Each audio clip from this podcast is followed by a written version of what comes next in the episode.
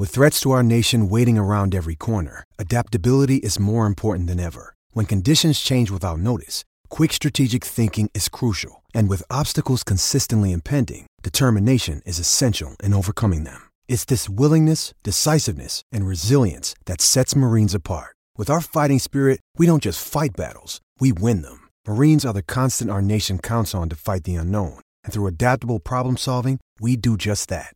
Learn more at marines.com.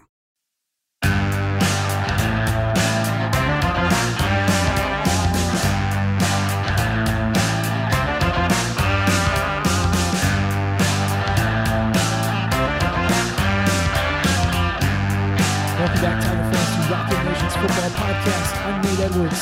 That's Brandon BK Kiley. This is before the box score, and it's game week. Oh my God, we have everything to talk about. BK, what uh, in the Missouri football world? What didn't happen today? Well, they're starting a true freshman corner against two first-round wide receivers this weekend, so that's going to be fun. Um, although I am actually legitimately excited about that. We'll get into that here in a little while, but yeah, I mean, they've got opt outs that have taken place. They have guys that are back with the program after like disappearing for a year mysteriously. Um, they are going to be without, I think it's like seven guys. They have 69 scholarship players this week. Uh, there's a lot going Nice. on um, going into this game. That being said, it's game week. There was no guarantees that we were going to be here to begin with. The fact that they are even playing this game is a win. Now they're going to lose this game, but the fact that they are playing it is a win, and I'm excited to talk about it you, with you here today. Nate. I'm supposed to be the negative one. It's Alabama. What is- Listen, I, I can be positive right. as much as I want to be next week whenever they go to the always overrated Tennessee. I'm more than Ooh. happy to do that. That being said, this week against Alabama, I'm going to play the role of, yeah, Alabama's good. I, I'm pretty comfortable playing that role. Well, we do have some good news to actually kick this whole thing off. Now, it's good news looking towards the future because Mizzou kicked off their 2022 recruiting class with Max Wisner? Wisner? Oh, I hope it's Wiz. We get to call him the Wiz Kid? I feel like it's going to be whiz either way for you. yeah, it's going to be Wiz forever for the rest of my life. Anyway, Max uh, is a tight end, three star tight end. He's 5.6 rating out of Rivals. 24th best tight end according to Rivals. 24th uh, best player available to Missouri uh, out of Lee's Summit, which uh, produced Drew Lock. So that's a pretty good uh, pedigree right up about there. 10 minutes away from. Um, that's right. Oh, hey, look That's at right. you, local boy. So 6'6", 240 in high school. That's a big kid. Um, we do need more tight ends. You know, you always need tight ends, especially if you're Missouri. Uh, we'll be losing, you know, possibly, uh, you know, we'll be at two or we'll be at four after two years from now. So he'll be the next one that comes up. Um, there's been a lot happening, BK, but do you have any thoughts about uh, Max, the tight end from Lee's Summit? Is just good get for Eli Drinkwitz. You know, the fact that he's getting a 2022 kid this early in the process cannot be seen as a bad thing. And the fact that he's doing it for a mm-hmm. local kid, which is something that we've talked mm-hmm. so much about on this podcast and Mizzou fans in general have talked about over the years. That's good. Like, there is no bad takeaway from this, especially when it's a decently rated three star kid from the area.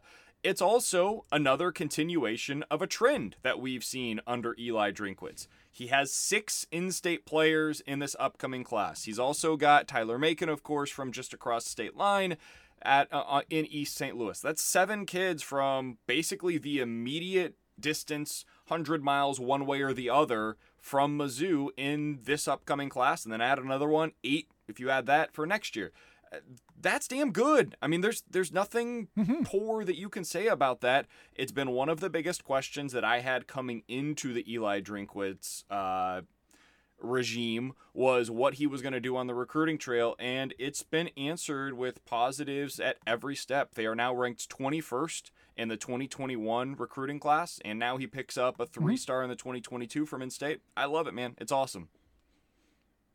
Uh, one of the things, and we'll get into the de- depth chart later. One of the things that I saw a couple people mention is um, a lack of Missouri players on the current Missouri roster. That's not Drinkwitz's fault. Right? He inherited almost this entire team. Uh, he salvaged the recruiting class late in the process. So who he's starting is not really his absolute final pick. But even if you are one of those people who says there's not enough Missouri kids or there's too many two stars, you know, starting, um, he's working on it. Okay, he's got, like you said, the, one of the better, uh, best recruiting classes Missouri's ever seen in quite some time so far, and he's, uh, I, I, think I said this on a previous podcast, but of the top 15 kids in the 2022 Missouri high school recruiting class, he has offered all but one. So he is really trying to get the Missouri circuit into the University of Missouri football team. So he is getting there, and this is just another building block in that step. So you like to see it's, it. Yeah, and uh, I mean, if you want to trace back why they are so light on Missouri kids, it's not hard to find. They had one Mizzou commit in the class of 2017. Those are basically their seniors right now. That's the Kobie Whiteside and Nikhil Byers class. And then if you go back to mm-hmm. 2018, I believe they had three Missouri kids in that class as commitments. And then, mm-hmm. by the way, the only Missouri commit in 2017 was De'Ron Davis, who never made it to campus. So Never they really it. never Yep. had a commit in the 2017 class. They had three total from 2017 and 2018. Those are the kids that you're supposed to be counting on for this upcoming season. Now, that's not exactly the case because those classes didn't go well for Mizzou as a whole. Um, but those are the classes that you're supposed to be expecting to start this year. And that's why you don't see many Mizzou guys on the updated two deep. So, but if you if- just to kind of give a little context as to why that is the case, it's not on Drinkwitz. That's on the previous regime, and more specifically the 2017 and 2018 recruiting classes as to why they're missing all of those kids. Well said. So we've got a little bit of good uh, with the recruiting side. Now we got the bad. Um, Dave Matter was just dropping nuclear bombs on Twitter today uh, with all the updates. So we've got a bunch of guys who are out. Now, Chris Daniels and uh, Maurice Massey were already COVID opt outs for this season. That's fine. They don't want to risk it. I don't want them to risk it. Good luck. We'll see you in 2021. Now we get hit with the injuries. Tight end Brendan Scales, who is just perpetually on the cusp of breaking through, out for the season with a foot injury. Thalen Robinson, possible backup center candidate, possible backup tackle. He is out. He is opting out for 2020. That's fine. Good for you, kid. Hyrin White, the projected starting tackle, probably left tackle, done for the season. And Jatorian Hansford, which arguably has the highest ceiling of our defensive ends, out for the season. BK, all of these suck. Would you like to pick out one in particular that sucks the most? Yeah, Hyrin White. I Yeah. mean, he, he he was the guy that was supposed to protect the blind side of whatever quarterback they're going to start on Saturday, and they still haven't announced which one's starting. I still believe that it is Shawn Robinson. Same. I still have no reason to believe that it is Shawn Robinson, Same. other than the fact that it's just like a gut feel that I, in my heart of hearts, I think he's going to be their starter. Um, but yeah, like when you've got an offensive line that is already considered to be one of your weaknesses, and one of your better, more proven players on that offensive line decides to, you know, get injured, and it's not his fault, of course. I'm not blaming the kid, but when he gets injured the week of the first game of the year against, you know, Alabama, uh, yeah, that's going to be a little bit problematic, especially when the games that are coming up aren't exactly gimmies against Tennessee and LSU. Um, so yeah, this one hurts, and it's going to be an adventure to finding out who is going to play left tackle for them, both on Saturday and moving forward if he misses any extended period of time. It seems like Zeke Powell is going to get the first crack at the left tackle position. Uh, he is what from South Alabama. I, Yeah. we don't we don't know much about the kid, frankly, but we'll see. We'll see what he's got, and hopefully it's better than expected. I mean, Zeke is, I'm sure he's a great guy. He's obviously a talented player. He's playing the SEC. We don't know much about him, not because he was at South Alabama and we don't pay attention to South Alabama, and not even really Although because is accurate. Yeah, not even really because he went the JUCO route and was at Coffeyville. Like that, those aren't why we don't know anything about him. We don't know anything about him because he didn't play at those two schools. He was recruited by South Alabama, couldn't crack the starting rotation, was a filler. Went to Coffeyville for a year, never started, saw five games. Now he's starting left tackle in the SEC against Alabama. Okay, that's where we're at. So either Mr. Powell has made a tremendous leap in the three years of riding the bench for the Jaguars in Coffeyville, or we literally have no one else. And he's just like, all right, go get him, kid. You're old. You've seen stuff. Go get him. Yeah. Um I don't even know what to say, man. It's bad. It's really bad. And I hope that it's better than I'm expecting it to be, but I don't know how I can expect it to be any good. The the the biggest thing that I can tell you about the kid is that he is the cousin of Willie Cauley Stein, and I got that straight from MUTigers.com. That's all I got for you. He's Willie Cauley Stein's cousin, so he's probably Hey. pretty athletic. That's what I got. I like that. I like that. Oh we're yeah. gonna find out a lot about Zeke Powell um, because he get, he gets to go up against an NFL defensive line. Um, so I I have all the hope in the world for the kid. I want him to blow me away. Um, based off of just averages, it's probably going to be a little rough, but he's all we got. Um, BK and I were actually texting earlier this afternoon or this afternoon late uh, tonight. Um, BK, I think you literally just said, "No, seriously, who do we have left on the offensive line?" Um, and it does seem a little dire. Well, listen, I mean, the deep internet is talking, and they've got some questions as to who's going to be available this weekend. And I, I legitimately asked, I, I sent Nate a text. I was like, hey, um, I'm not kidding. Are they going to be able to play this game? Because do they have the numbers on the offensive line? And it was like, yeah, why? I was like, no, seriously. Can you check in on this for me? I need to know. Are they going to have enough numbers So- on the offensive line? And it sounds We like we've confirmed confirmed- now, Nate, based on your your reporting, they, They, do have the are numbers. enough guys. Now, keep in mind, seven people are quarantined, and if you are following the correct social media circles, you will notice that some of the names on the two deep are in quarantine right now.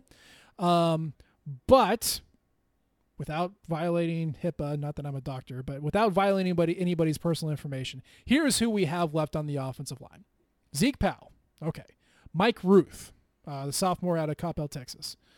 Uh, Case Cook, our captain, Jack Buford, uh, the guard out of uh, St. Louis Lutheran North, uh, Drake Heismeyer out of St. Charles, obviously the transfer Mike Maietti from Rutgers, Mitchell Walter, uh, Mitchell Walter, excuse me, out of Melville, uh, Xavier Delgado by way of Glendale, Arizona, Luke Griffin, uh, and Dylan Spencer on the guard spots.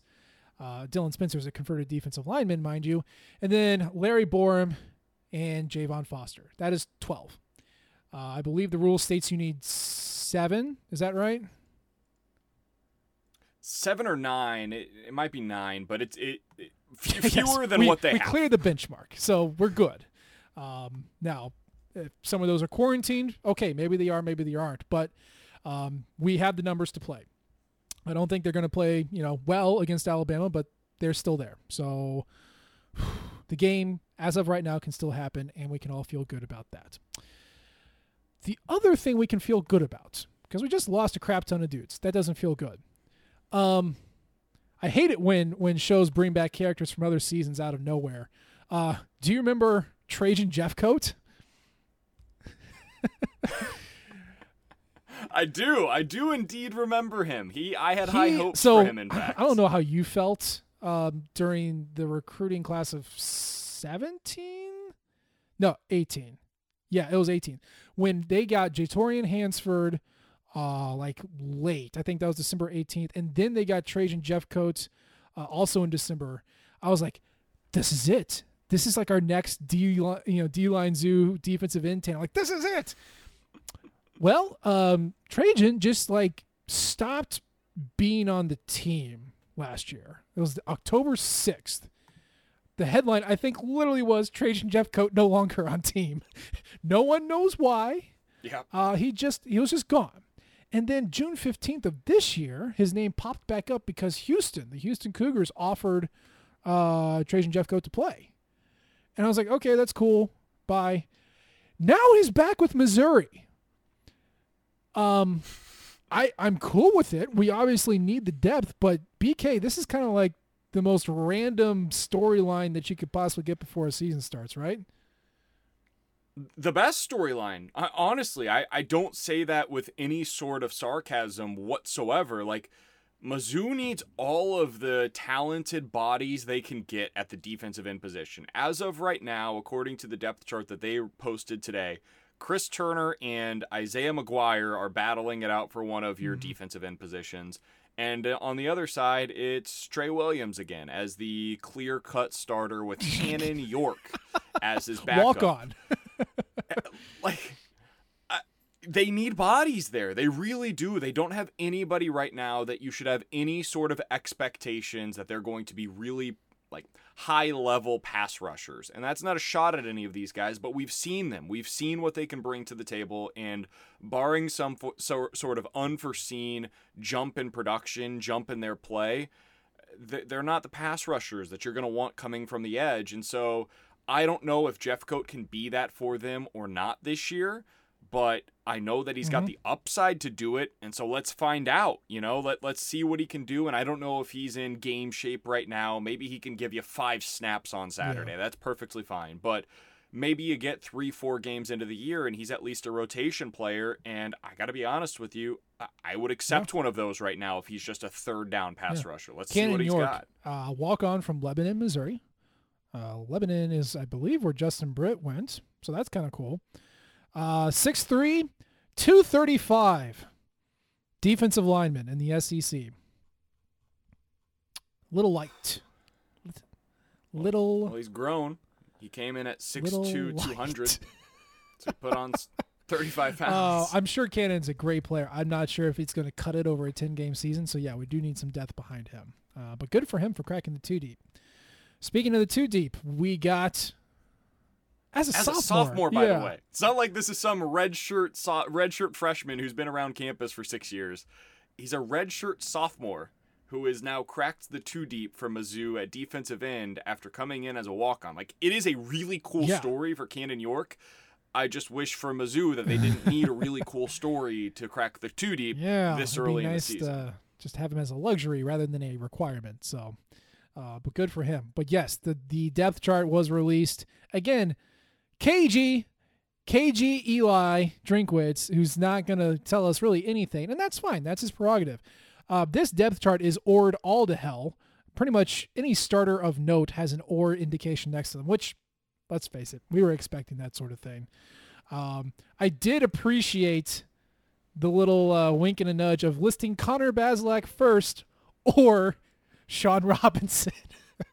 I love that. I is this a hint? I'm reading too much into this, I know. Is this a hint that it could be Connor Bazelak who is getting the first reps on Saturday? Or is it a misdirection? Say, yeah, we're going to list him first because we're actually starting Sean. Or is it a misdirection to the misdirection because Right. you know if we list Connor first, then it's actually going to be Sean. So we're actually going to be starting. Con- like, how many ways you want to go about this? And Galaxy Brain, 10 ways Saturday. Here we go, baby. Galaxy Brain is ac- is we're actually starting Micah Wilson. Wildcat that thing all over the place. Let's do it. Um, but yeah, it's pro. You Audible, said Sean. Taylor Powell's coming back. Oh yeah. Talking about characters who leave the show and then come back. How funny would that be? I feel like he just c- comes out of the stands like, "I'm here," and like just puts a helmet on and oh my god, yes, yes. Just Undertaker memes all day. it's going to be great. Oh, Tapo, I miss you. Um, so yeah, we got Shawn Robinson or Connor Bazelak. I do think it's going to be Shawn Robinson. Why not? You can play them both. It's fine. Um, Larry I think they should this week, honestly. Why not? Why not? Throw Brady Cook in there. You only have three. anyway, Larry Rountree, Tyler Badie. It doesn't matter who starts. They're both going to see the field. Damon Hazelton, Keke Chism, Jalen Knox. That was not a surprise on the three receiver spots. What was a surprise is their backups. When you're looking at this roster, um, and like we have redshirt freshmen on this team, uh, I'm thinking your CJ Boones. Well, Maurice Massey's no longer an option. Um, but you have Kris Abrams Draine, JJ Hester, Jay Maclin, Chance Luper, the walk on. I don't see those guys anywhere on there. Micah Wilson's not on there. Uh, Dom Gicinto's not on there. He- JJ Hester's on there, so is Chance Luper. Under Oh, Damon yeah. Hazelton. yeah, but CJ Boone's not. CJ Boone is not. He is the one that is notably missing. Yeah. So like you got And there's like 10 receivers that are listed. So the fact that he is not there is legitimately noteworthy. you have a walk on in Deontay Smith, the junior from Kansas City, who wears number 31 as a receiver, backing up Damon Hazelton. hmm Like, what's going on? Is that is that a COVID or is that a skill? Like, these are the questions that you have to ask, and we just don't know. Um, anything from like the quarterback, running back, receiver, anything other than just a lack of backups being quality that you want to add? Um, yeah, I would say the biggest thing is just like it, it seems to indicate that the guys that we hoped would show that they were clearly above the rest did exactly that. Jalen Knox is your starting slot receiver going into the year. Keke Chism and Damon Hazelton are starting on the outside. That's what we all predicted would be the case.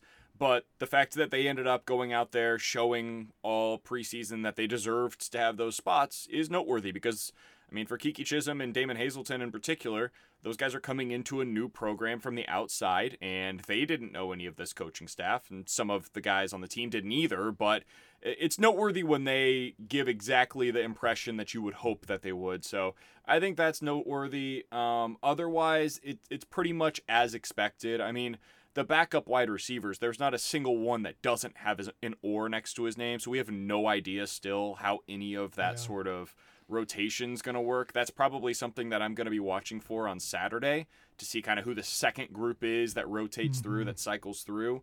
Uh, does JJ Hester get some early playing time out there? Is Barrett Banister getting playing time um, over Jalen Knox in the slot at some point? Those are going to be the things that I watch in the game. But just based on this depth chart as a whole, uh, in terms of what you're getting from your um, your skill guys, this is pretty much what we expected. Yeah. And I guess, you know, from tight ends, it's going to be DPJ, Niko Hea, Logan Christopherson. Like, they're going to rotate all those guys anyway. So Yeah. it doesn't really matter who starts. Um, we've talked about the offensive line. Defensive line, we hinted at it earlier. Trey Williams, Markell Utsey, Kobie Whiteside, Chris Turner across the front four.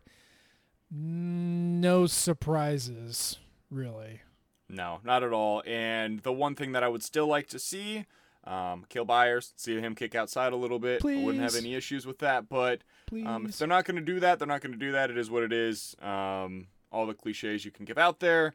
Uh, that's that's really the only thing that I would like to see them do that is not on this depth chart. But I mean, it is it is frightening how little depth they have at the defensive end position. I know we brought it up earlier, but it's it's the single thinnest of it or single thinnest position on the roster by Yep. a wide margin. Yep, and the least talented, which is why tackle slash end Isaiah McGuire is backing up Chris Turner and why Chris Turner put on like 40 pounds Mhm. to be bigger.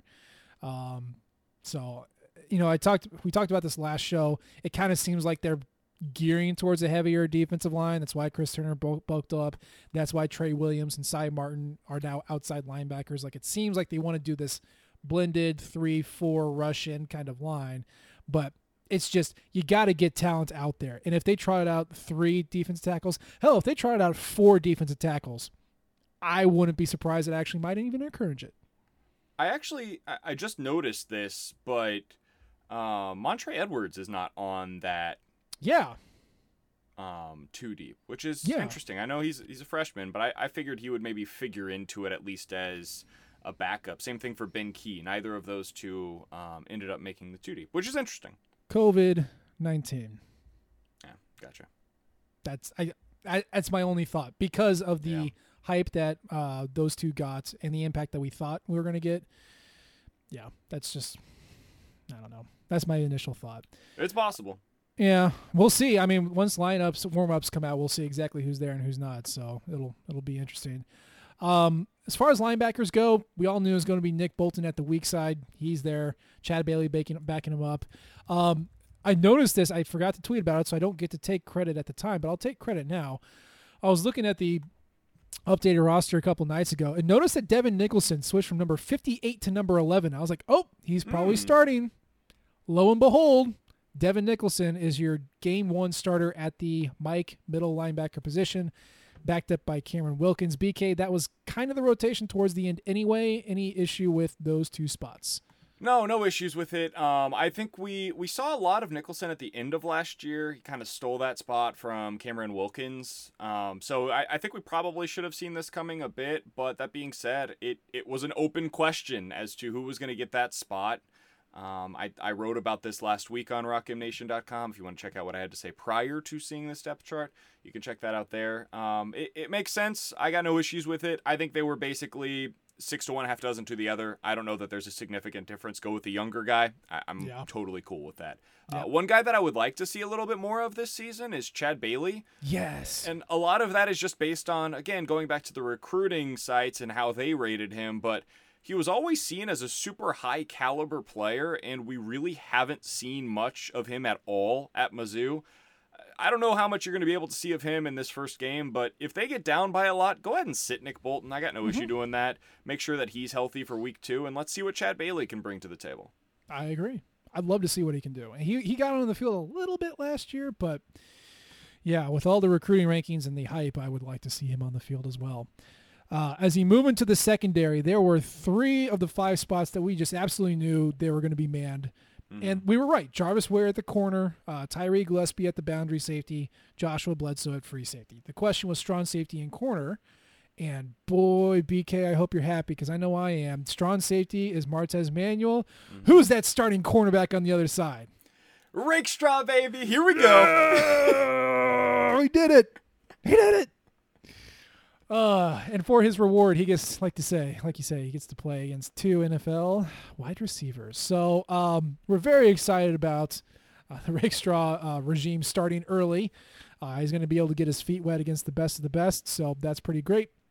Um, what do you think, uh, BK? What do you think? Uh, you know, two tackles, uh, 15 passes broken up, and three interceptions in his first game. I'd be here for it, man. I I'm expecting a lot of a, a, lot of early struggles, and that's to be expected. That's going to be the case for Jarvis Ware as well. It is not a shot against either of those two corners. The receivers that Mizzou is going up against this weekend, I'm not kidding when I say there are NFL teams that have worse receiving cores than what Alabama is putting on the field against Mizzou. So it will not be a red flag if we go into this game and Alabama's top two receivers have 250 yards at the end of the game. Yeah. That's going to be what they do to a lot of teams this year. It's just it yeah. is what it is. Um, so I I'm not going to judge Rakestraw or Ware at all on what they do in this game. I'm going to be watching them to see if maybe they can make some positive plays. If they're playing the ball, there are th- skills that you can watch for in this game. But in terms of the actual results of the play, I'm I'm not going to hold that against them. I am really excited about it though. This was a huge recruiting get for for Mizzou for Eli Drinkwitz. It was his first really big get, and this is where that uh, viral video came out of mm-hmm. Drinkwitz's re- uh, reaction whenever he saw that Rakestraw picked Mizzou over Alabama. This is a really cool thing. He's starting in his first game at Mizzou, and he earned it. He earned it based on his way, his play in in fall camp. He did. I'm so excited for the kid. I'm so glad he's on our team, and I, I can't wait to see what he can do. Just not this, not this week. I want to see what yeah. he can do starting next week. Uh, and just for and then not the sake, following week either. Ja'Marr well, Chase is going to look really good. that's right. Yeah. Ugh. Ugh. Wait, isn't Ja'Marr Chase? Did he opt out?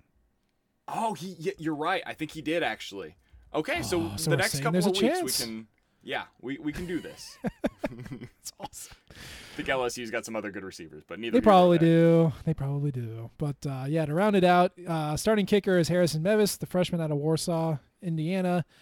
Uh, punter is the Kentucky product, Kentucky transfer Grant McKinniss, and then Badie is returning kicks, and Kris Abrams Draine returning punts, uh, at least theoretically. So um, Another big one, by the way. Freshman yeah. winning another job. I, I do, I will say this, and I remember talking to you about this with, uh, this was earlier in the summer after I had spoken with Eli Drinkwitz on our radio show. He said, hey, listen, there are some freshmen that are actually going to be benefiting from this offseason. The fact mm-hmm. that they're mm-hmm. not super behind because the other guys did not get a vast majority of spring ball. And so Drinkwitz said these freshmen are coming in and they're at the same spot as the juniors, the seniors, the grad transfers, all of them. Mm-hmm. And it, it seems like that kind of came to fruition. You're seeing quite a few of them littered across this two deep that they put out for week one. Yeah. So these kids get thrown to the wolves, or thrown to the elephants against the Crimson Tide um, Saturday at six. we actually have a treat for you. We were able to uh, get a hold of um, Dave Osment from the Alabama Football Podcast, and uh, he was able to share some insights with us uh, as far as the Alabama team goes and what to expect for this week. So, uh, without further ado, we'll get into that interview. All right, we are here with Dave Osmond from the Alabama Football Podcast, who is generous enough to spend some time with us today talking about all things Crimson Tide. Dave, how are you doing tonight? Nate, I am fantastic. I am so looking forward to the season. I think if we waited any longer to record this, it would just be one long shriek. I'm that that excited. Yeah, it's uh, it's been a long month. Uh, we we thought football would be coming back, you know, like it usually does, end of August, beginning of September. We got an extra four weeks packed on top of that. So um, I think we're all itching to see what the, our teams can do, especially you guys. I mean, you know, I, I, hate to be the doom and gloom guy, but like we got a brand new coach, we got a brand new team. Like we're playing just to see what we got. You all actually have things to play for. You got a you got a solid team, one of the greatest coaches of all time, um, and a pretty manageable schedule to get you guys to the playoffs. So. I mean, I don't know, man. What's it like when your team can reliably win a national championship? Can you tell that to me, please? Well, it is it is exciting. It is an this is an era of football that I, I you know we've we mentioned it on our podcast. Uh, we we sort of caution Alabama fans and, and we remind ourselves that th- there's a there's a clock ticking on this. This is not going to persist. This doesn't last forever. Saban is going to move on uh, into retirement, not somewhere else. But uh, uh, you know, we enjoy it while we can. There is, and, and you know, what do they say? First world problems. Um, and there is, there are times where I feel more relief than than than joy, than glee.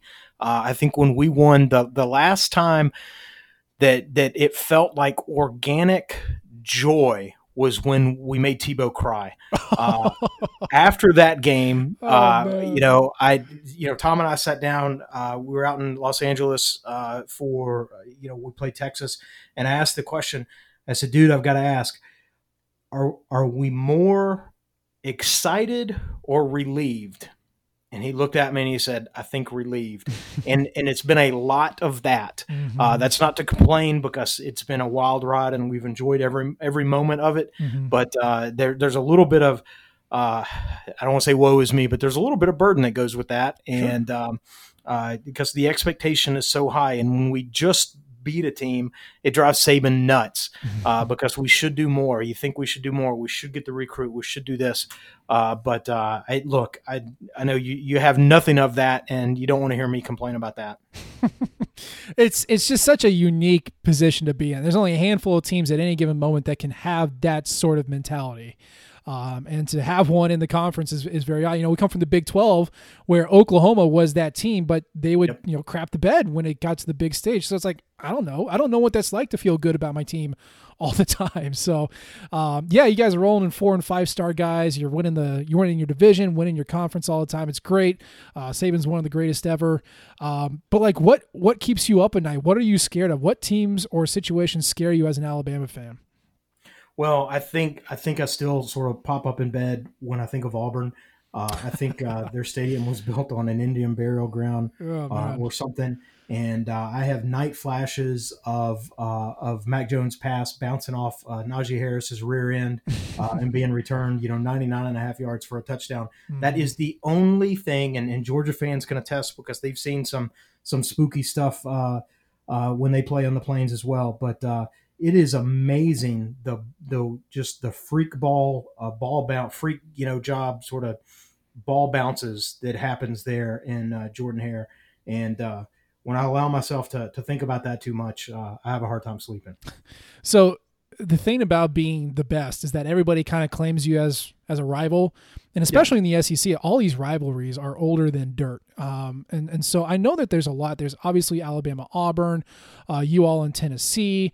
Uh, there's kind of a, a natural, you know, I'll say a natural rivalry rivalry between whichever hegemon is in the East. So like Florida's, Georgia, stuff like that, uh, and then LSU. So like I guess in your mind, Dave, is your biggest rival Auburn? And if it's not, who is it? I, you know, I think classically you have to think uh, you have to think it's Auburn. I tend to think uh, I'm from Nashville originally, uh, and so I tend to think Tennessee is a pretty big uh, rival. Mm-hmm. Uh, I I might personally think uh, they're a bigger bigger rival rivalry, and then uh, yeah, LSU is late, so I'm not trying to not answer your question. I think Tennessee for me is probably the one that has the most sort of juice to it. Uh, but uh, that Auburn, there's a there's a lot of genuine uh, dislike there. So, I guess here's another way of framing it: Which team do you hate the most? It doesn't even have to be a rival. Which team do you hate playing the most?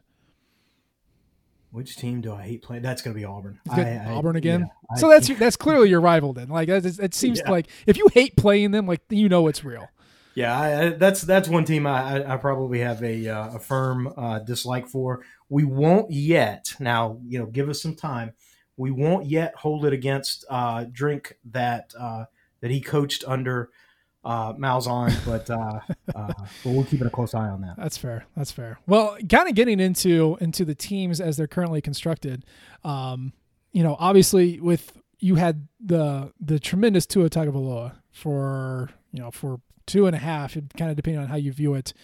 Uh, as far as the years that he was active as your quarterback, and he was great and won you guys a national championship, like he's off in the NFL, awesome, cool. He gets injured against Mississippi State, and your starter for the last four games was a guy named Mac Jones. And as far as I understand, Mac's going to be your starter. And last year, over four games, he had uh, like 1,500 yards, 14 touchdowns, three interceptions. Basically, if you projected that out to 13 games, he would have been like 315 of 458 with like 4,800 yards, 45 touchdowns, nine interceptions, which is basically Baker Mayfield's Heisman season. Now, I'm not trying to blow him out of proportion, but are you expecting like Baker Mayfield type of production from Mac Jones? Or B, do you just expect okay quarterback play? Or C, is it going to be Bryce Young?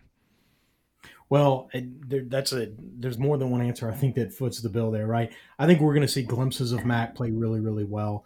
Uh, I don't think over I don't think over a sustained season that he's that level of quarterback, but I would be less surprised if he were to play at that level consistently than if he were to come out and just and and just bomb over the season. So I think that he has more upside than probably the fan base has expected. But you mentioned a name there, Bryce Young. Uh, I think as the season goes on, I think he's going to be the player to watch. He's the five star recruit. He's the the you know number one quarterback. He's all of that. He's the guy that made you know Taulia Tagovailoa uh, transfer. He he is all of those things. The personification of of all of those things. And I think if you know distilling this down, uh, I think uh, I, I think Saban's gonna. I think he's learned a couple of lessons. Uh, if Tua were not brought in at almost the last minute of the championship game, Tua was going to transfer. And so I don't think hmm. Saban wants Bryce to, to get to that level of sort of end of the rope. Yeah. I also believe that he that Saban has paid close attention to how Kirby has managed the quarterback room in Georgia. God, yeah. And he's he sort of crapped the bed on that one. And I think uh, I think you know written or taped to the bottom of a desk drawer somewhere in Tuscaloosa, you know, there's an envelope that says if we can only have one quarterback, who is it going to be? And inside that envelope is Bryce Young's name. Mm-hmm. And so what we're going to see is Mac's going to start. He's going to hold down the fort. Uh, he may actually see disproportionate play in week one because it's preparation for Texas A&M in week two. But as the season progresses, watch for Bryce Young get to get opportunities, you know, meaningful uh, opportunities uh, two minute offense, four minute offense coming in from from half, those types of, of situations, and uh, more opportunity with the starters. I won't go so far as to say that Bryce is the starter by the end of the season, although that wouldn't surprise me. But it is uh, it will be clear by the end of the season that Bryce is the next man up uh, for 2021. All right. Well, you know, I that's that makes the most sense. Obviously, you don't come in as that highly regarded of a recruit and then uh, you know, just run an option keep the entire time unless you're Justin Fields at Georgia. Um, but I mean, just an embarrassment of riches for you guys right. to lose such a transcendent quarterback and then pick up another one. Uh, and speaking of transcendent talents, I mean, Najee Harris is a tremendous running back. Uh, I was shocked that he was going to come back for this year. Last year, he yeah. ran for 1,200 yards and 13 touchdowns, I think. Um, and you know, he's he's also pretty good in the passing game. You know, t- 35 targets last year, 300 yards, seven touchdowns through the air. So obviously, he's a he's a threat in a couple different ways. The surprising thing to me is that he's not like um he's not going to bust a big run on you guys, on anybody, right? I think as an offense, you guys were 97th as far as big plays through the ground, which I kind of feel like that's Alabama's bread and butter, at least in the old school years. Is there any concern about Najee not being able to break a big one? Um, and is there any indication that maybe he's learning to do that a little bit better for this year? Yeah, I think that he spent a lot of time this offseason uh, doing uh, speed training. There's uh, Najee has put out uh, sort of a, a, YouTube series, and uh, I've watched the first two videos, and the second one really focuses on time that he spent at uh, a speed training lab in Houston uh, over the summer. It's really impressive. I think he does have more burst. Uh, I think that uh, practice reports, uh, not that we get to go to practice, but uh, sure. hearing reports from practice that he is showing more burst in the open field.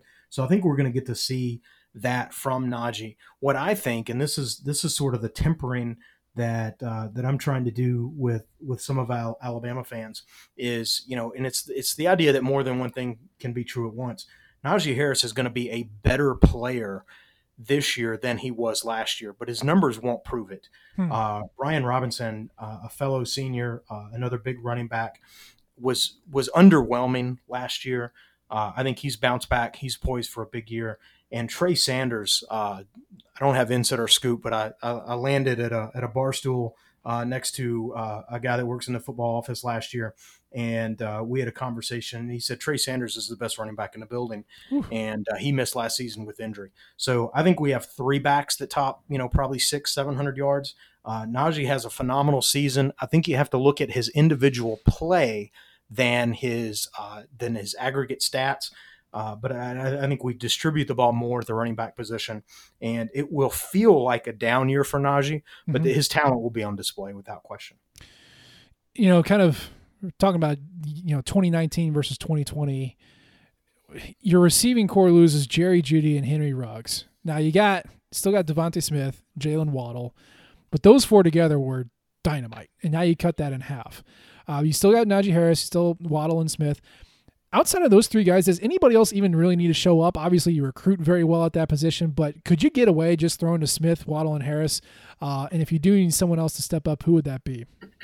Well, I think I think you absolutely I think you absolutely could. I think that when you think of Ruggs and Jeudy, you don't replace guys like that. You just you just recognize that hey, we had a moment in time where we had four wide receivers that that you know, barring injury, that are all going to go in the first round uh, of the draft, and you just have to recognize that this this is something that doesn't happen. This is this is a glitch in the matrix or, or something uh, that all of those guys were were sort of lined up at once.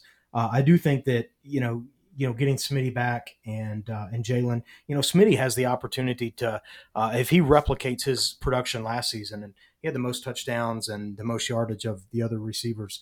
Um, if he replicates that uh, in 2020, he's going to be right at the cusp of being uh, Alabama's all-time uh, wide receiver. And sort oh, wow. of given the recent run, uh, you know, stars in the NFL, right? Um, that's that's pretty impressive. And so I look for there to be a, really a concerted effort to to get that stat for him. Saban's kind of softened up on on that type of thing uh, over the years. Jaylen Waddle is you know Jaylen Waddle, but the the player that is right now positioned at the the number three receiver is John Metchie. Oh, I think yeah. he's going to be. Uh, I think he's going to be a name to, to watch. He played a little bit last year as a freshman. Uh, you know, it's a tough rotation to crack. Yeah. But I think Metchie is a, another athletic, a little shorter, but a little uh, athletic guy. I think he's going to get behind coverages. Uh, Slade Bolden, I'll give you sort of the five. Uh, Slade Bolden uh, was a freshman last year, has a little bit of a cult following. He came in as a wildcat quarterback, actually hmm. threw for a touchdown, ran for a bunch of first downs. Uh, I think he's going to get sort of an increased package, and he's going to be like a little tinker toy that that's going to be part of the offense. And uh, freshman uh, Javon Baker is positioning himself as sort of the next guy up at the uh, wide receiver position. So uh, it's it's Smitty and it's Smitty and Waddle uh, clearly, uh, and then you could sort of put a blanket over the others. But uh, I, there's some talent there. I, I I promise you that. Oh, it's Alabama. There's talent everywhere. You got it falling out of your ears, man. Um, no, we have we have some guys later further down the roster that I'm I, maybe you know, but uh, but I, I, I think Slade and uh, Javon, I, I think they're going to play big, and uh, uh, and I think they're going to get some passes Saturday. So it'll be interesting to see what they do with them. Yeah. Now on the other side of the ball, you know, Alabama last year was again everything is is a you know a product of perception. The Alabama secondary was was tremendous. Uh, one of the best secondaries in the entire country. I think they ranked second second in pretty much any passing category you can think of. The running defense was actually surprisingly a little loose, uh, looser yep. than you'd imagine. Um, you know, a lot of offenses get some four or five yards on the guys. Uh, now that's a product of them being super young freshmen. So now 2020, we, here we are. The Alabama secondary loses four of their five starters, and their defensive front seven, front eight returns almost everybody. Um, expectations wise, is it like, okay, well, we got to shut down the run because everyone's going to pass on us? Or how do you feel about the defense for this year? Yeah, I think uh, I think the defense is going to be as good as the secondary allows. I, I, think I think you're exactly right there, and I do think this defense has a chance to to really be uh, special. Uh, last year, you know, five out of eight players uh, across the front eight missed time. Uh, a couple of guys missed the entire season. Uh, like you said, they're all back, um, and and I think we legit go seven or eight deep with not just warm bodies but contributors across the defensive front. Uh, we play, uh, we typically play uh, a three man front. And so, you know, you get to seven or eight, then you get into sort of a third team there. And so I, I really think, um, I think the last time this was true for Alabama was 2015, where the amount of depth across the defensive front, in particular the defensive line, uh, became, you know, not just getting through the game, but it truly, the depth itself became a weapon. And Saban sort of has a theory that that he throws out and he talks about you know the little guys, the wide receivers, the defensive backs. Uh, he said they'll go and they'll get gassed, and uh, they'll you know they'll get some water and some deep breaths, and they're ready to go.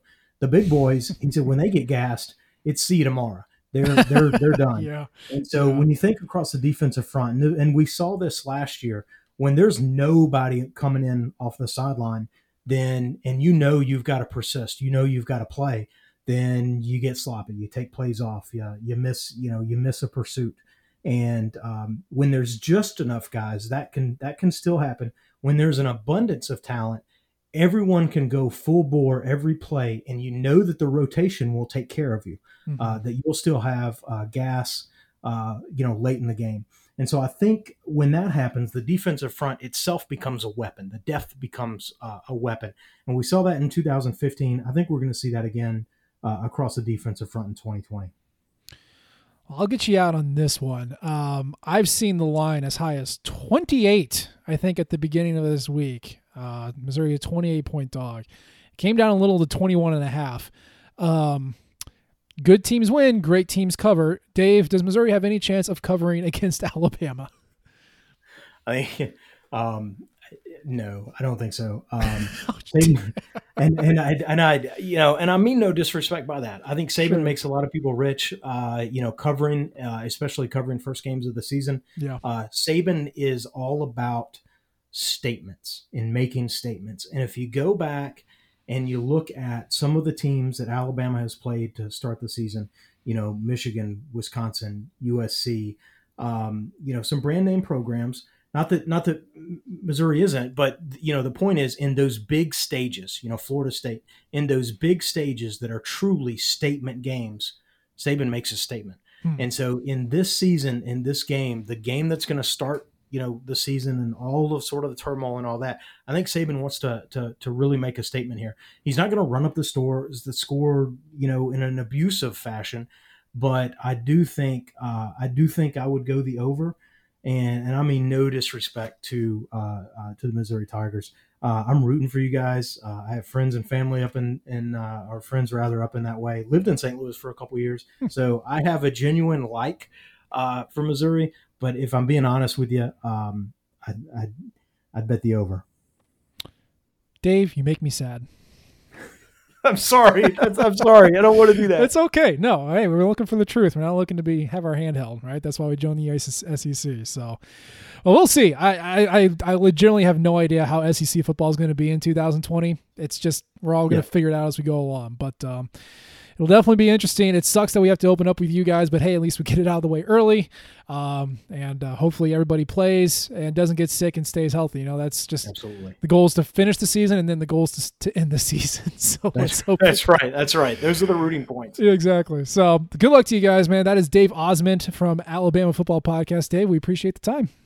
Nate, it's been great. Thank you.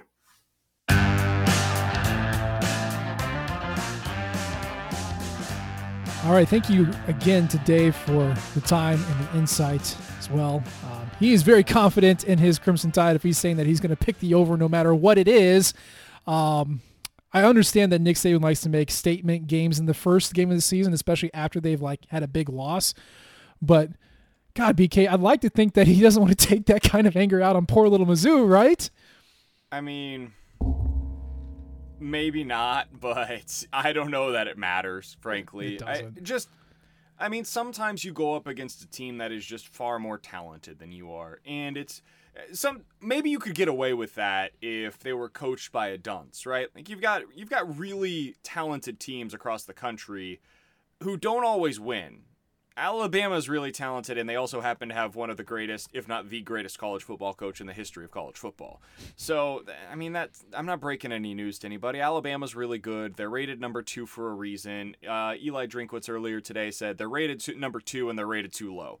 So, it, they very well may be the best team in the country this season. They are star-studded all across the board. They've got NFL talent everywhere, including first-round talent all over the place arguably, if you want to watch one player that is just fun as hell, watch Dylan Moses, their inside linebacker. Yeah. He's unbelievable to watch. He's going to be a first round pick next year. He could have been a first round pick probably this season. And then their receivers are a lot of fun as well, with Jaylen Waddle um, being right at the top of that list and DeVonta Smith being awesome as well. So I there, there's really nothing they don't have. This is a really, really good team. They can basically name their score in week one. And the line that I'm seeing right now is Alabama minus 27 and a half. They're favored by 27 points. I, I would take Alabama minus the 27 and a half, frankly. Would you take Alabama minus anything? I no, because I do think they're uh, eventually. I think you get to the point where Saban will call off the dogs. I don't know what that point would be. I'd probably take Alabama up to like minus 35. Once you get to that point, it's it, there's just no value on that side of it. But Yeah. minus 27 and a half, I actually, and I know it sounds crazy. I actually do think there's some value on Alabama on that at that line. Well, I I've seen it fluctuate a lot. I just I don't know. It started, I think, at 20. Yeah. Um, and then the the news of the COVID nineteen cases for Mizzou came out, and it went all the way to like twenty nine. Yeah. And now it's kind of come back down a little bit to 27 and a half. So um, that that's kind of how it went throughout the week. But I, I think they've got it about right here. it's again, this one doesn't matter. Uh, Alabama just our goals are to start the season and end the season, like I said in the interview. That's what we're planning on doing. That's what we're hoping for. So this one doesn't really count. This is not a game that we're going to win. If we were to win, however, and I I'm going over this in my my preview for uh, for earlier today. There's a couple things that you have to do. Number one, you got to make Mac Jones inaccurate. Um, projected if his if his four game sample size of last year was projected to 13 games, he would basically have a Baker Mayfield of like 4,800 yards, right? Um, I don't think he can do that. I also don't know if he's going to play the entire game. They have Bryce Young, who's like an all everything five star quarterback. So, you know, whether he plays or not, the point is that the Alabama passing game relies a lot on timing and accuracy. They do go over the top because they can, because they have the athletes, but a lot of their passing is sideline to sideline, where it's like a little hitch or a little screen, and the receiver just makes a few jukes and then runs really, really far. Um, if you can break those up, if you can play press coverage and you know either disrupt the timing or just get in the in the passing lane, now you're starting to kind of eliminate one of the bread and butter plays of the Alabama offense. The other thing they do is they do a lot of efficiency running. Najee Harris is a great running back, but he doesn't go very far. Obviously, you know, Dave talked about uh, Harris doing speed training. Dude, I don't care. He's 6'2, 230. Like, if he's any faster than what he is, you know, I would be shocked. But if you can keep them doing 12 to 14 plays on offense, at some point, even an Alabama offense makes a mistake, and that's what you have to hope for. So it's limiting the the small passing plays to nothing and making them get three to four yards on the ground time after time after time because they're not going to break a big one. I don't think it's going to happen, BK. Um, but if you want to beat Alabama, that's how you do it, at least on offense. Yeah, um, that's how you do it. It's much easier said than done. I mean, there's going to be really good teams that struggle to do those things this season, and Mizzou is not one of those really good teams right now. Um, I, I really am going to be interested to see how Rakestraw is able to match up against some of these receivers. I'm interested to see how um, they're able to stop the run in the interior. I mean, if there is a strength among this Mizzou defense, it is the interior of that defensive line and then Nick Bolton running sideline to sideline. So they've got a chance there. Now, they're going up against a great offensive line, so it's going to be tested, but that's that's probably the spot that I would have more confidence in. I just this secondary going up against that passing game is going to be really really difficult to judge them upon because it it is one hell of a passing game. Yeah. By the way, No. um, 95% right now of the tickets in Vegas are coming in on Alabama, um, minus the 27 points. So 5% of them coming in on Missouri. There's that. Hey, man, that's uh, well, I get it. It is the single Especially- most lopsided bet game of the week. So when when the Tigers win, that means it'll be like the biggest Vegas upset of all time. Cool, cool, cool, awesome. All right.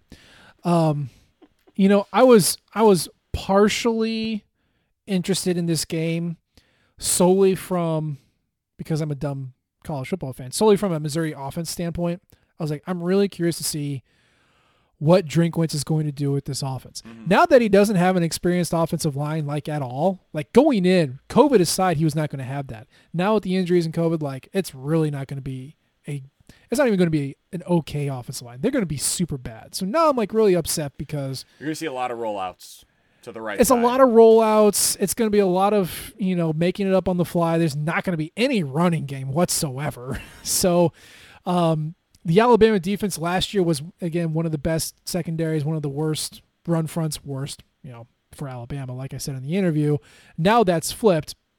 So the secondary is completely rebuilt, and the defensive front seven's really good. So I don't feel like you're going to see a lot of Larry, at least running the ball. I think you're going to see a lot of Tyler catching the ball, and hopefully Keke Chism and Damon Hazelton get a lot of targets and hopefully break something. But I think I'm just going to be very upset to not see Drinkwitz's full vision on offense for this game. Yeah, I think that's the worst part is that you're just not going to be able to know what this offense is even after this first game. Like, we're not going to see what Eli Drinkwitz has to bring to the table. Uh, that being said, I, I want to see individual talents. Like, I'm way more interested in Mizzou's offense than I am their defense going into this game. I want Sure. to see if Damon Hazelton can high point a ball in the corner of the end zone because when I went back and watched his tape at Virginia Tech, man, he was amazing at it. Like him at the catch point, Hazelton at the catch point is a sight to behold. And he's not like a huge guy. He's 6'3, which is decent height, but he's not like some 230 pound DK Metcalf rocked up wide receiver. He's just got really good jumps. He finds a way. He's got great ball skills, and he high points the ball really well. So I'll be interested to see what he does there. Keke Chism is the single most talked about player at Mizzou camp, and there is no close second. What does hmm. that look like whenever he's going up against some of the best corners in the NFL? If Keke, or excuse me, in Freudian slip there, best corners in college football. If Keke Chism wants to make that jump to the NFL, and he's talked about how he wants this to kind of be a showcase year for him, well, there's no better tape you can put out there than going up against Pat Surtain Jr. and dominating him. If he has a good game on Saturday, uh, that's going to go a long way in his NFL draft stock. So I want to see what he's able to do in this game. And then I just want to see a healthy Daniel Parker Jr. This is a guy that had a really rough, Yeah. tumultuous offseason because of the eye surgery. I want to see him look healthy out there, and I want to see him dominate in some of the interior blocking and maybe make a couple of nice grabs as well. So I really want to see what these weapons are able to do. I'm legitimately intrigued by them, even though that's probably not a great place to be at for a Mizzou fan right now. Um, and that, that's what I'm most curious about going into this game is what these weapons are going to be able to do against a, a really, really talented Alabama secondary coached, you know, by Nick Saban. I want to see Connor Bazelak play, and I think I'm going to get that. I think I'm going to get it. I really do. Um, there's just no reason for you to keep any player in this game for extended period of time, just flat out. Unless you're winning, and we're not. Don't do that. So I want to see what Connor does against an Alabama defense. Um, I'd like to see. Well, I hear he's kind of nicked up, and we're not totally sure, obviously, who's going to be available. But dude, if Elijah Young's available, feed him. I want to see what he can do. Yeah. I don't know if we're going to see anything out of it, but like see him run up against an Alabama defensive front. Uh, if you want to throw Brady Cook in there, throw Brady Cook in there. Have him throw a couple deep bombs. You know, just get some young guys out there. Johnny Walker, throw him out there. Chance Luper, throw him out there. Like just let's just do it. Yeah, let's see what JJ Do Hester be can legends. do. Let's let's do Put this. JJ Hester out there. Yeah, like just there's no reason to be conservative in this season because this season doesn't matter, and especially when you're playing Alabama, it doesn't matter. So I I want to see some creativity. Whether it actually executes or not, I don't care. I just want to see funky formations and creative usage of players, and I want to see a lot of young guys see the field.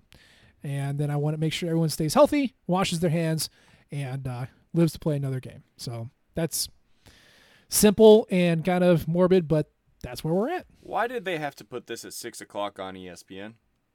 Like it couldn't have been the they SEC hate you, network. BK. It, it couldn't have been the SEC network. It couldn't have been like hidden on pay per view the way that they did with Oklahoma's first game. Yeah, they, they yeah. couldn't have made everybody pay sixty dollars to be able to watch this film. We we had to put this on ESPN, the main ESPN, with like legitimately good broadcasters. Yeah. That's that's what we had to do here. Okay, okay. Hey man, I hope uh, Drink has a couple of zingers like he's had in the off season, and um, we get to see our pretty stadium with the lights on. I guess that's all I got. There will be a good really broadcast. Sean McDonough, Todd Blackledge, Todd McShay. It's a good broadcast. Score a touchdown. That's what I'm looking for. Score one touchdown. I don't care when. Okay, let's do this. Who do you think if, if somebody from Mizzou scores a touchdown in the first half? So let's assume that the starters are in, right? Let's not like pick Sure. some random walk on that's going to score in the fourth quarter when Alabama's got their walk ons in. Yeah. If somebody from Mizzou scores a touchdown, who do you think it'll be? Damon Hazelton. I like that pick. You stole mine. Um, we could say Keke Chism because that was going to be my other one. I think those They're are not the running two, for a touchdown. Yeah, there's no there's no running for a touchdown here, uh, unless it's Shawn Robinson. So I it's going to be one of those two receivers. You know, that's that's my best guess. Yeah, I think I think if Damon Hazelton does, it is a red zone fade, and I think if Keke Yeah. Chism does, it is a red zone slant. Um, I, Ah, I think yeah, that's yeah. like the if you do like a where they win type of a breakdown on those two players, that's it. Hazelton wins outside going up to the catch point, and I think Chism's going to be a guy that wins by being physical at the catch point. Yeah. So yeah, I agree. Alabama wins, covers. We all get to go home and watch uh, watch our team play on TV, which is not always a given. So we got to appreciate it for what it is. Um, BK, any any last thoughts? I have Anything one question for you. this? What other SEC games are you most interested in this weekend? Kentucky. Because I know you're you're like a big college football fan as a whole. You're not just a Mizzou fan. Like I you, am. you are a massive college football fan. So what are the other SEC games that you're going to be locked into? Kentucky Auburn. I want to see that game. I don't know how much um I don't know how much the airplane was made out of Lynn Bowden Jr. last year, but he's not there anymore. So I want to see what Kentucky learned from the fact that they could run kind of a wildcat veer offense when they actually have a quarterback. And of course, it's against Auburn, which is the biggest like boom bust team in the world. You know, they'll take down the biggest giants and then, you know, trip on their farts and lose to someone that they shouldn't lose. Now it's a ranked game, so like Kentucky's no slouch. Um, Yeah, that game's on SEC Network and Mizzou versus Alabama's on Yeah. ESPN. how does that work? They got the 11 a.m. slot on SC. Like, whatever. but Alabama, I'm man, really curious to see how that goes. Yeah, I, I really want to know how that goes. Um, as far as the other SEC games, I mean, no, I don't particularly want to watch Georgia snuff out Arkansas for 60 minutes. We can. I'm not into torture porn, so that's not for A&M me. versus Vandy. Like I'm, See, I'm good. I mean, there is a little bit of a question for me on A and M because they, I think they lost one of their receivers. So I'm kind of like, you know, this is really the year Jimbo needs to make a jump and prove all that Texas oil money is worth it. Um, so I am curious how they do against a bad team, but like Vandy is really bad. So I'm not, uh, not super interested in that one either. I, I Tennessee, uh, South Carolina is one that I'm interested in. Super interested, frankly. it's like who's who's going to screw themselves up first, right? Because Jeremy Pruitt in Tennessee, well, just Tennessee in general, always seems to be in their way and over, over overranked. And then Will Muschamp teams, I think he's on his fifth offensive coordinator in five years or something like Oh, that. wow. So like, he, you know exactly what South Carolina is. Um, I know um, Mike Bobo, the former Colorado State head coach and former Georgia offensive coordinator, is now South Carolina's offensive coordinator, and he brought his Colorado State quarterback Collin Hill with him, Yeah. and Connor Hill beat out Ryan Hilinski. So South Carolina is going to be a very boring run first, second, and third team, and Tennessee is you know a defensive monstrosity with an uh, offense that sometimes shows up. So like that is a game ripe for upset because Muschamp teams are really good at upsetting just in the style that they play. But I don't think it's going to be fun to watch. Don't sleep on Collin Hill. Threw for 375 yards and three tutties last year against Colorado. Now he did so in a 52 to 31 loss, but he threw for 374 yards and three touchdowns. And I'm not going to mention those two interceptions that he also threw. Don't need to. He knows the system, man. He knows that I Mike Bobo kind of- hand off the ball system. I kind of liked Hilinski too. Like his numbers aren't going to wow you, but I kind of liked what I saw from Hilinski last year. he was a freshman thrown into the deep end at the most important position in sports. Like he did pretty well, all things considered. So I'm whatever, man. Muschamp probably gets. I don't think anyone's going to get fired, but I know Muschamp's been on the hot seat since he got there. So who knows? I want to see Who the like if happen. if Tennessee's a good team this year, they'll win that game by seven plus. Like they probably win that game by Yeah. double digits. Um, Yeah. If they are what they've been, they either win that game in the single digits, three, four, five, six points, or they lose that game to South Carolina. It is on the road for whatever that is worth this year, and I not much, um, but they are on the road. And South Carolina has a way of being frisky in these games. They always have. Last year, you saw their game against what was that Georgia, who they upset, and so I, Mhm. I I'm I'm interested to see how that one goes. I want to see what South Carolina and Tennessee look like because those are two swing games for Mizzou this year as well. Yeah, and of course I'm curious to see what Lane Kiffin at Ole Miss and and um, you know Mike Leach at Mississippi State can do. But it's against Florida and LSU respectively, so you're not going to learn a whole lot. But just kind of see him on the sideline and be like, oh yeah, I forgot you guys are coaching there. So got some interesting games. I would watch Kentucky Auburn. That's 11 o'clock Central. Um, yeah, that's what I would watch. So and then of course Mizzou if you're so inclined. So that's all I got, man. I'm excited. I really am. Like I I don't. It's kind of like the NFL where because they didn't have any preseason, there was no real buildup for the year, and so it was almost like oh. Oh, we're, we're playing now. Okay, cool. That's awesome. And then you like find yourself getting excited throughout the day of the actual like kickoff game. And then once the game starts, you're like, oh, th- this is great. Like football is actually back. And so I think that's going to be what happens for me with Mizzou as well. I've watched less college football this year than I think I have maybe ever in terms of like the first Same. few weeks of this season. Um, and I think a lot of that is just because when your team's not playing, it doesn't feel like the season's actually begun yet. And then once Mizzou starts playing, and you know the SEC is kind of important here. Um, once your team starts playing, I think I'll be back into it. So I'm excited. I'm excited to see what Mizzou's able to do on Saturday, even though obviously it's kind of a little bit of a blood donor game. But I, there are individual things to watch for, even if the game itself is probably going to get a little ugly. Yep. Look for how our routes run. Look for how the off well not maybe not the offensive line, but watch how the defensive line moves. Watch how the you know the Mike linebacker, whether that's uh, you know whether it's uh, I don't know if it's Wil- Watkins, Wilkins, or sorry Wilkins, or it's Brooks or you know, Nicholson. Like just see how they move. Watch Ennis Rakestraw. Like see how he covers his guy. That's really cool. So there's little things you can watch and, and just pick up on things and try to find those individual wins. I agree with you. It's football, man. We got football. Yeah, We'll take it. you got football. In it's whatever better than form no it is. football. Exactly. So yeah, that's our show for today. Um, we will be back uh, either Saturday or Sunday night. We haven't quite decided yet, but we are going to record twice a week, um, post show, and then uh, the preview uh, before the box score show, uh, as you all know. Um, that weekend one's going to be a little short because it's mostly just talking about the game, but uh, we will do full dives like we normally do uh, for our midweek show. So look forward to that. Uh, we appreciate your downloads. We appreciate the subscriptions. Leave a comment or rate us. You know, we love all types of feedback for the show. You can follow us on Twitter. I'm at Nate G. Edwards. He is at BK Sports Talk. Uh, you can listen on the radio 101 ESPN on your FM radio dial, 11 o'clock to 3 o'clock. And of course, you can follow the Rock M Flagship at Rock M Nation. We appreciate you tuning in this time. We'll try to do better next time. And until then, MIZ.